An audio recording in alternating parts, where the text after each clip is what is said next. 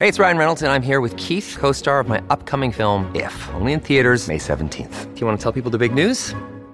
All right, I'll do it. Sign up now and you'll get unlimited for $15 a month in six months of Paramount Plus Essential Plan on us. Mintmobile.com slash switch. Upfront payment of $45 equivalent to $15 per month. Unlimited over 40 gigabytes per month. Face lower speeds. Videos at 480p. Active Mint customers by 531.24 get six months of Paramount Plus Essential Plan. Auto renews after six months. Offer ends May 31st, 2024. Separate Paramount Plus registration required. Terms and conditions apply if rated PG. How tricky of a deal like this is it to pull off, Minister, as far as the nuts and bolts around the numbers are concerned? 150 million up front and then Entain promising an annual distribution to rise to about 200 million in five years.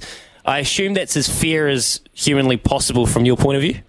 Yeah, well, uh, from what I understand of the three options that the TAB were negotiating, this is uh, far and above any other competitor. It's a massive return for racing and sports uh, and also invests in harm minimisation as well.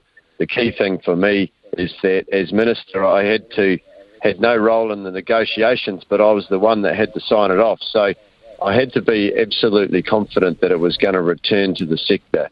And I was. Once we looked into it, once we uh, talked to uh, others involved in the industry to see what it would mean for them, it became pretty clear to me.